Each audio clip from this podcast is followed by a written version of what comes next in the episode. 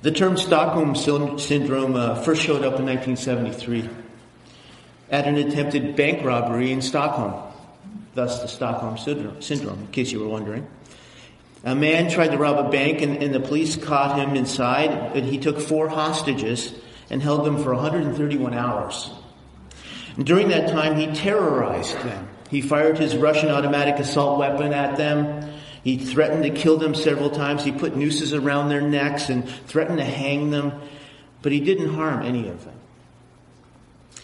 When he finally surrendered, something unusual happened. It was the first time this was noted. It, it was expected that the hostages would be hostile towards the hostage taker, but instead they became angry and they feared the police more than the hostage taker. They also didn't hate the hostage taker, they refused to testify against him. One of the ladies even got engaged to him. The FBI has analyzed thousands of hostage situations since that time, and, and, they found that this transfer of trust away from the police and onto the hostage takers happens frequently. The, reason some go something like this. In, in hostage situations with a high level of life-threatening stress, people cope by denying what's happening. And the abused bonds, the abuser bonds with, with the abused. And that means that there's this, in, that enduring the, the violence is somehow something that they can cope with at the time. You know, in, in order to shield themselves from the fact that they may die at the hands of their captors, the hostages start to convince themselves that the hostage takers don't really want to hurt them. But in order for them to do that, they have to transfer their hate and their fear somewhere else, and, and that somewhere else is usually the police. So the police become their enemies and the hostage takers become their friends. And by making this transfer, they fool themselves into feeling safe. In extreme cases, a love relationship can develop. And the hostage taker is seen by the hostages, by the hostage as a kind of a mother protecting them from a terrifying world outside. It's amazing how damaged we can become and how mistaken we can be about love. In this situation, selfishness, control, evil, cruelty, and even abuse is confused by the victims to being a protective mother like love. Of course, we don't have to go to such extremes to realize that the love isn't always what it should be. Now, children who grow up in abusive homes often end up being attracted to abusive partners. Love, or the promise of love, is too often used as a weapon to control or to manipulate. In our broken world, what is frequently passed off as acceptable love is really an obstacle to love as God defines it. Today we're going to look at obstacles to love so that we can avoid them in our pursuit of growing in the Christ-like love that Yahweh desires us to bear. Please turn with me to 1 Corinthians chapter 13 verses 4 to 8. I guess I still have the, the wedding on my mind. 1 Corinthians 13, 4 to 8.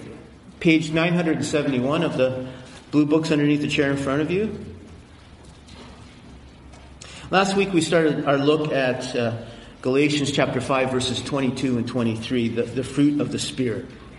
And, and we started looking at that first fruit of the Spirit, which is love. Specifically, we discovered that this first part of the fruit of the Spirit is a special divine, defined love. When the New Testament talks about this special love, it uses the word agape. In, in 1 John, John writes, this is love, not that we loved God, but that He loved us and sent His Son as an atoning sacrifice for our sins.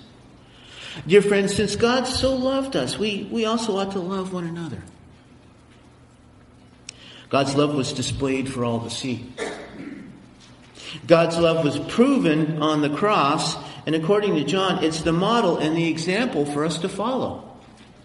He says, since God, we ought. Pretty simple. In theory. But remember what we've been saying.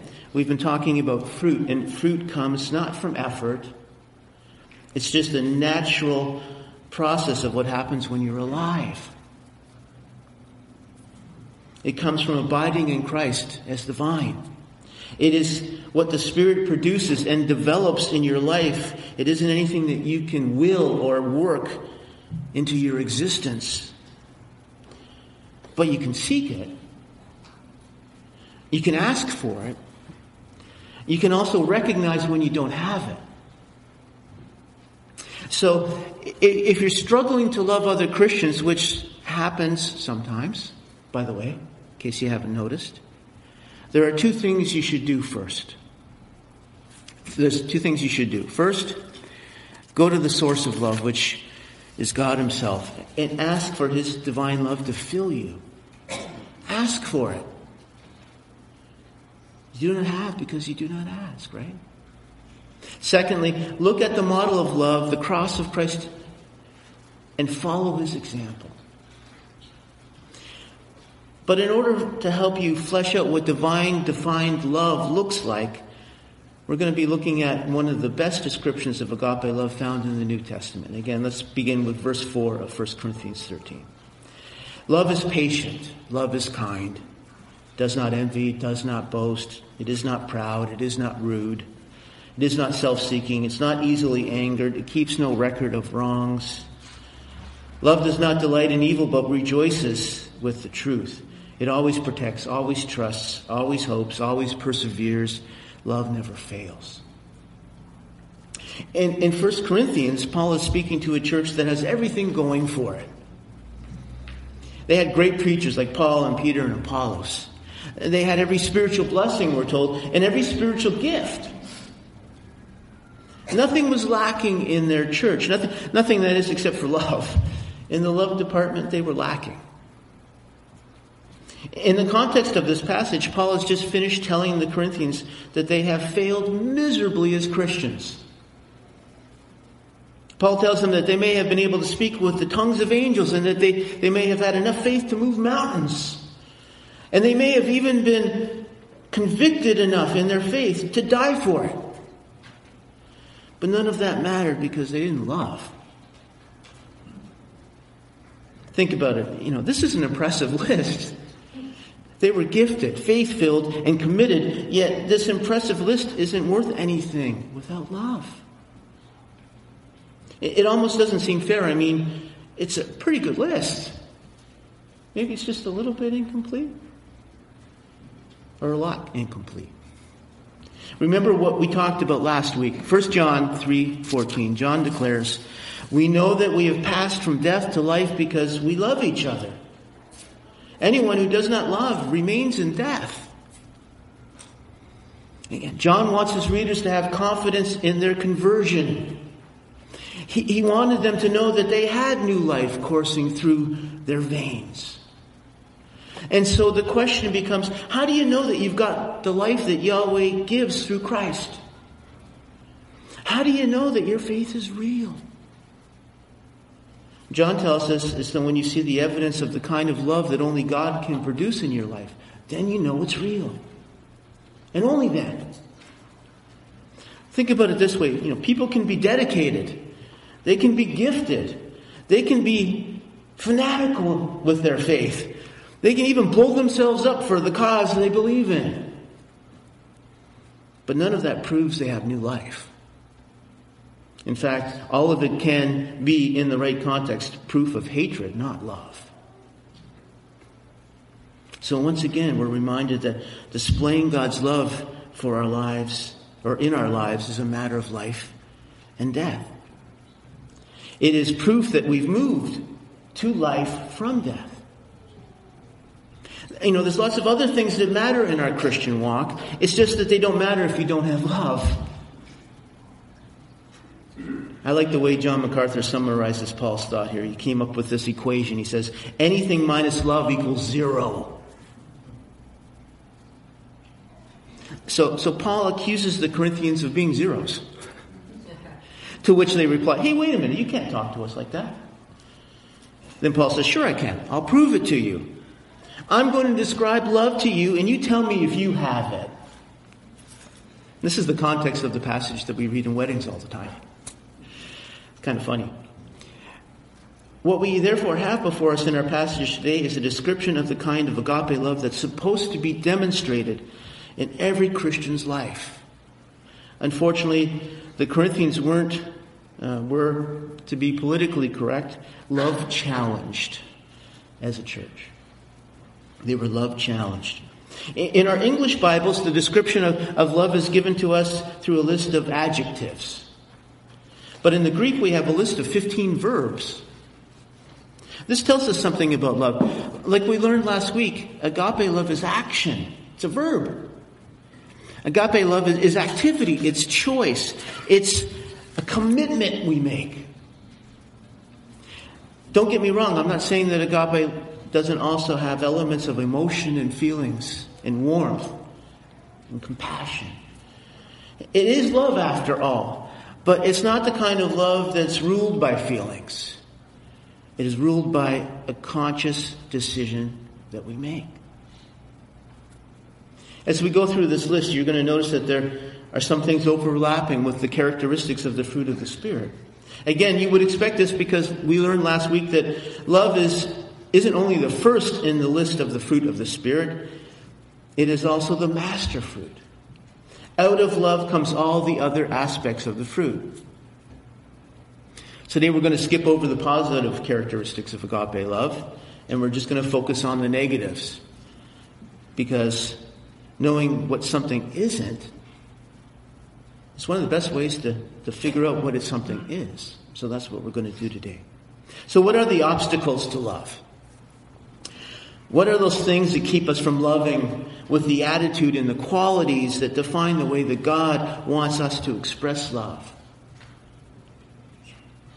First of all, envy.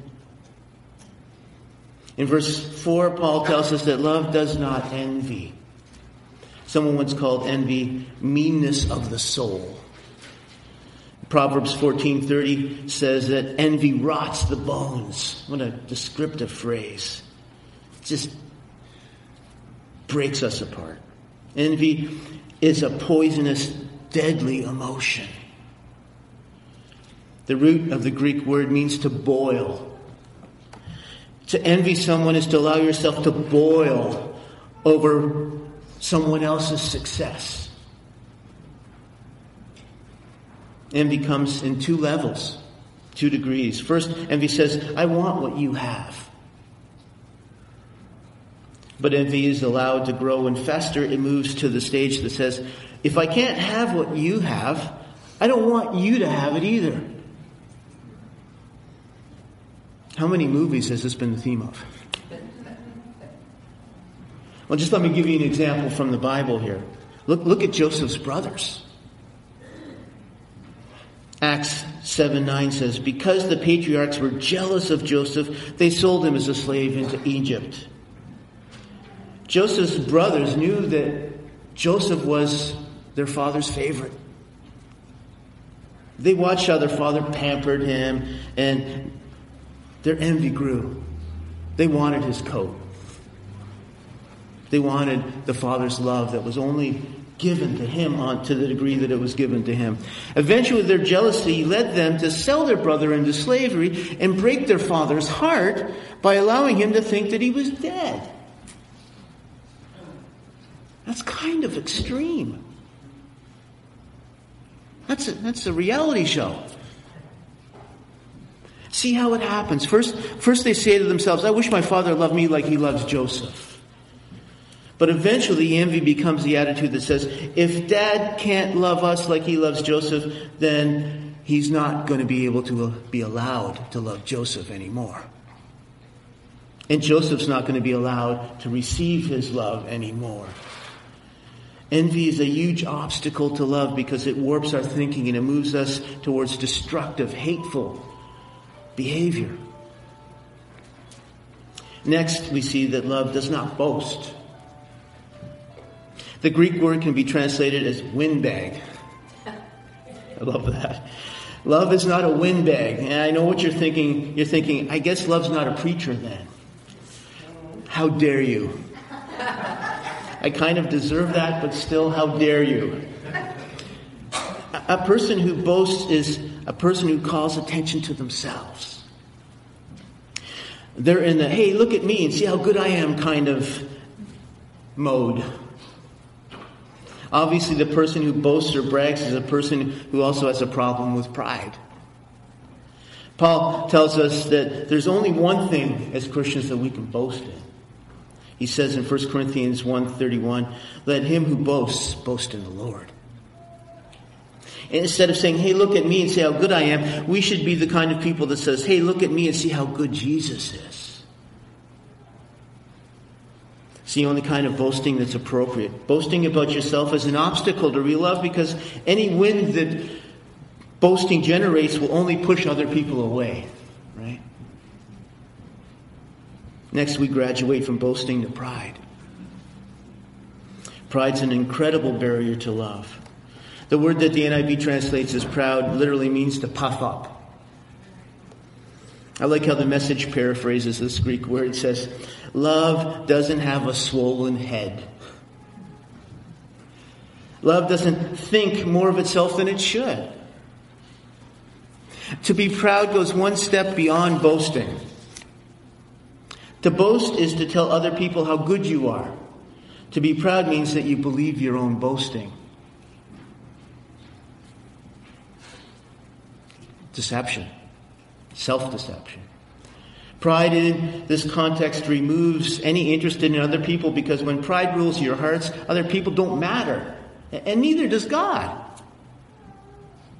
Psalm 10:4 says, In his pride the wicked does not seek him, in all his thoughts there is no room for God. Pride squeezes room out of our hearts for God or anyone else. No wonder it's such an obstacle to love. If we have no room for God, how can God display that fruit in our lives that is love? Pride removes any tolerance or any understanding or any patience and it replaces it with what I call machine gun mouth. The machine gun mouth just lets fly, you know, with no regard for the casualties. Because it's a prideful person and they're focused on their feelings and their rights and their hurts, not the feelings or hurts of other people. That's where rudeness comes in. There's a progression here. The message translates uh, this verb by saying love doesn't force itself on others. Phillips translates this verb by saying, Love has good manners. I like that. Rudeness is the natural result of pride. Rudeness says, since I'm the one who matters most, I don't care what you think or what you want. All I really care about is making myself look good, even if I do it by making you look bad. Or maybe you could even say, especially when I do it by making you look bad. The word literally means to behave shamefully or disgracefully. It means to embarrass others with our actions. Purposely embarrass them.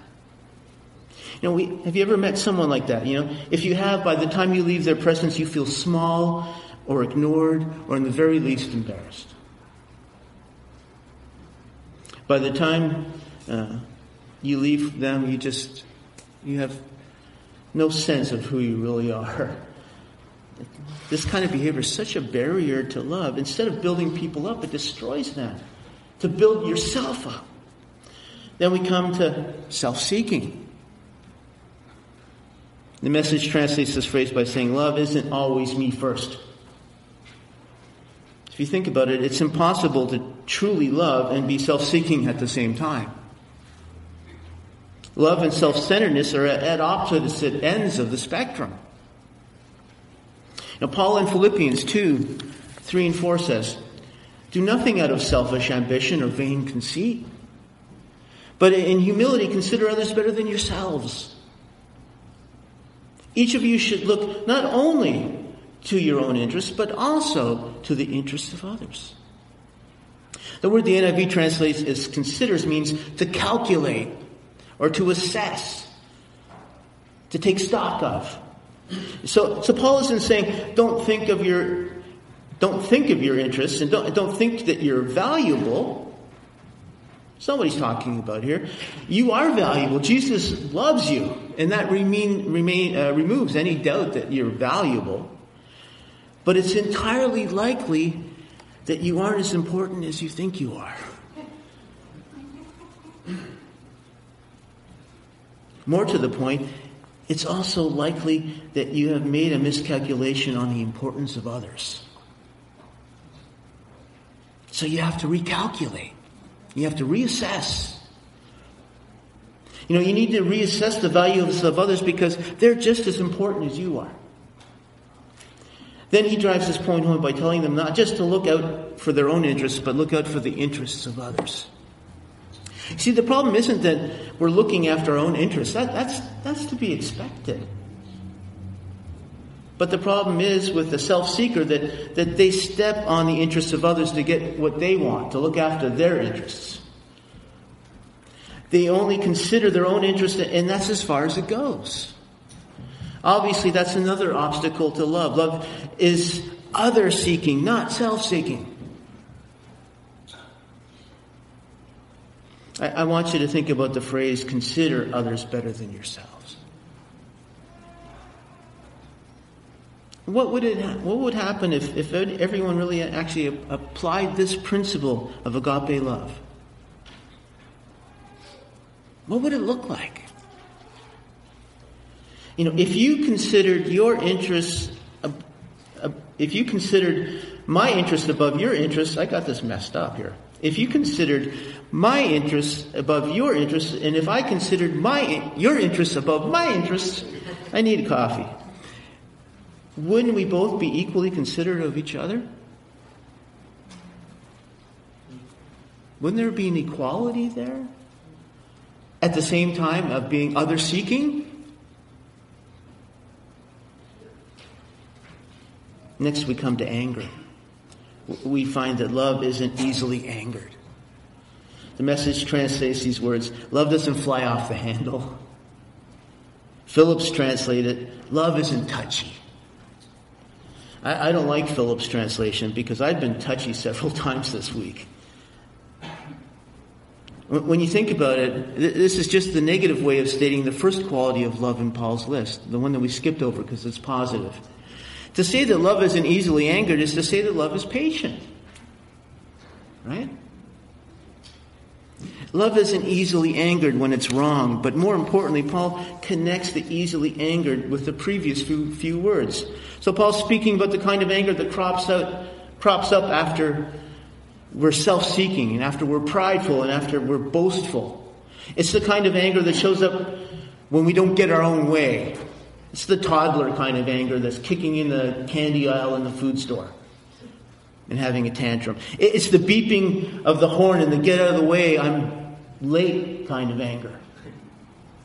It's the kind of anger we feel when someone butts in the line in front of us. It's the kind of anger that we, we show when we butt in line of somebody else, in front of somebody else. It's the kind of anger that our pride produces that makes it the kind of anger that's easy to set off because it's fueled by considering ourselves and our interests above everyone else's. I have somewhere to go. I don't know whether you do or not, but you're in my way. Again, this is such a very common barrier to love. It's a barrier I see more and more in our fair city, especially when I'm in a car but it's something that I sometimes see in the mirror as well. Next, keeping score. We're told that love keeps no record of wrongs.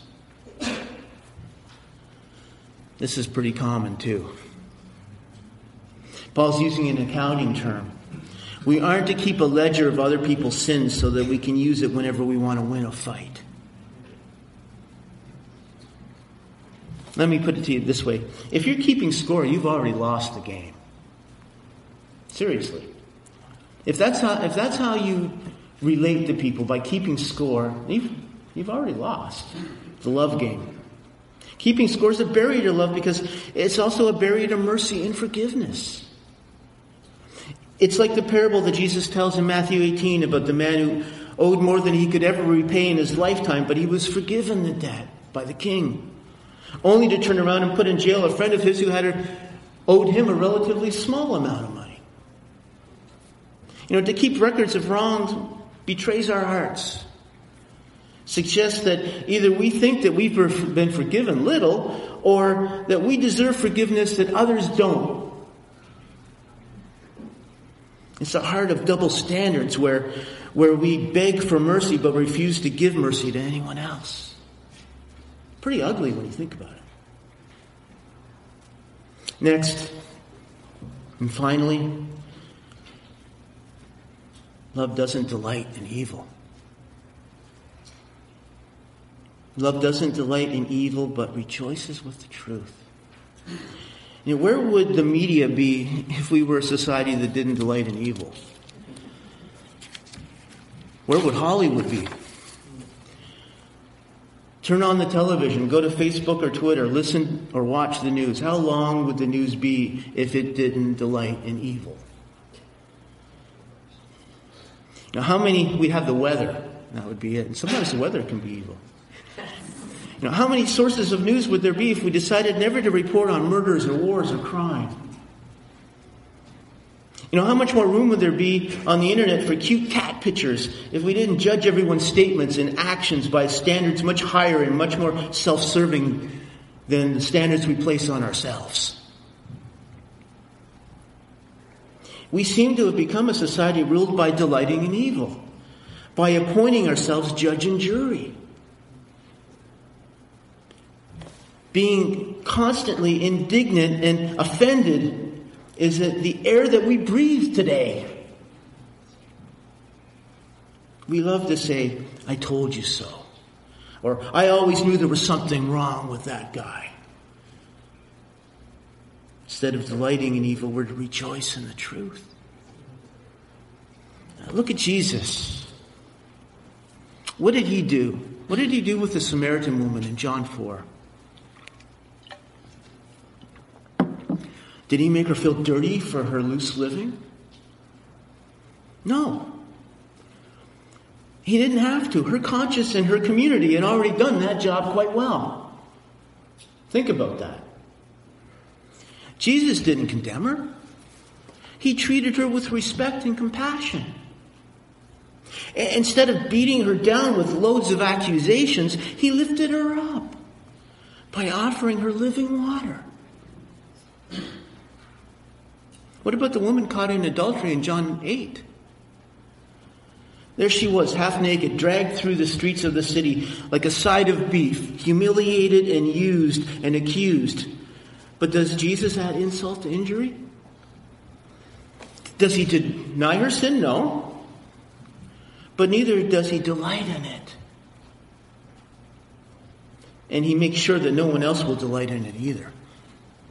He turns away her accusers. He removes the crowd by pointing, uh, the crowd of pointing fingers, and he, and he forgives her.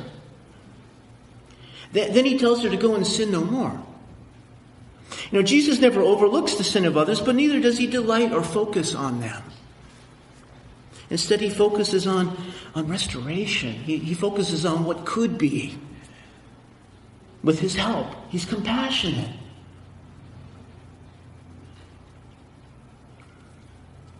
Let me close with a story that Max Lucado tells in his book, A Love Worth Giving. He writes, it's a true story. Catherine Lawes moved with her husband to Sing Sing prison when she, when he became warden in 1921. When they moved there, she was a young mother of three daughters. Everybody warned her never to step foot inside the walls. But she didn't listen to them. When the first prison basketball game was held, in she went, three girls in tow, and took seats in the bleachers with the inmates. She once said, My husband and I are going to take care of these men, and I believe they will take care of me. So I don't have to worry.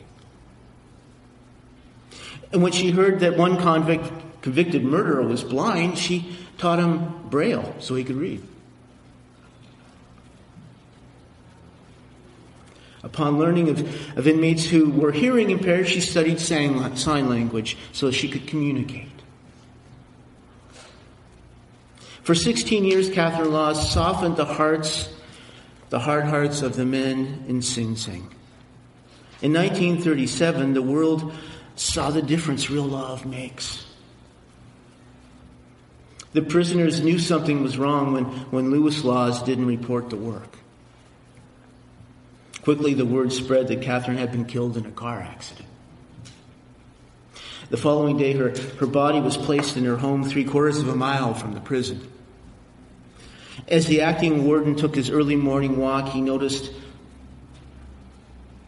a large gathering at the main gate. Every prisoner pressed against the fence, eyes awash with tears, faces solemn. No one spoke or moved. They, they'd come to stand as close as they could to the woman who had given them love. The warden made a remarkable seemingly foolhardy decision. All right, men, he said, you can go. Just be sure you check in tonight. can you imagine? These were America's hardest criminals, murderers, robbers. These were men the nation had locked away for life. But the warden unlocked the gate for them, and they walked without escort or guard to the home of Catherine Lawes to pay their last respects. And every one of those men returned that night.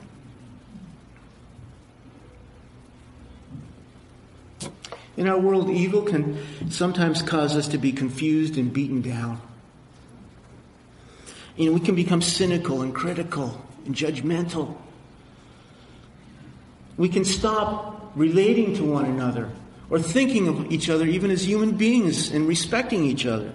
In extreme situations like, like the Stockholm Syndrome, we can mis- mistake cruelty and captivity for love. We can seek protection from those who seek to harm us. But when we avoid these barriers to love, we can really love. We can be like Catherine Lawes and dissolve barriers of cruelty and captivity and impart dignity and respect into people's lives. By delighting in the truth. And what's that truth? Well, the truth is we're all created in the image of God. We're all equally loved by God, whether we responded to that love or not.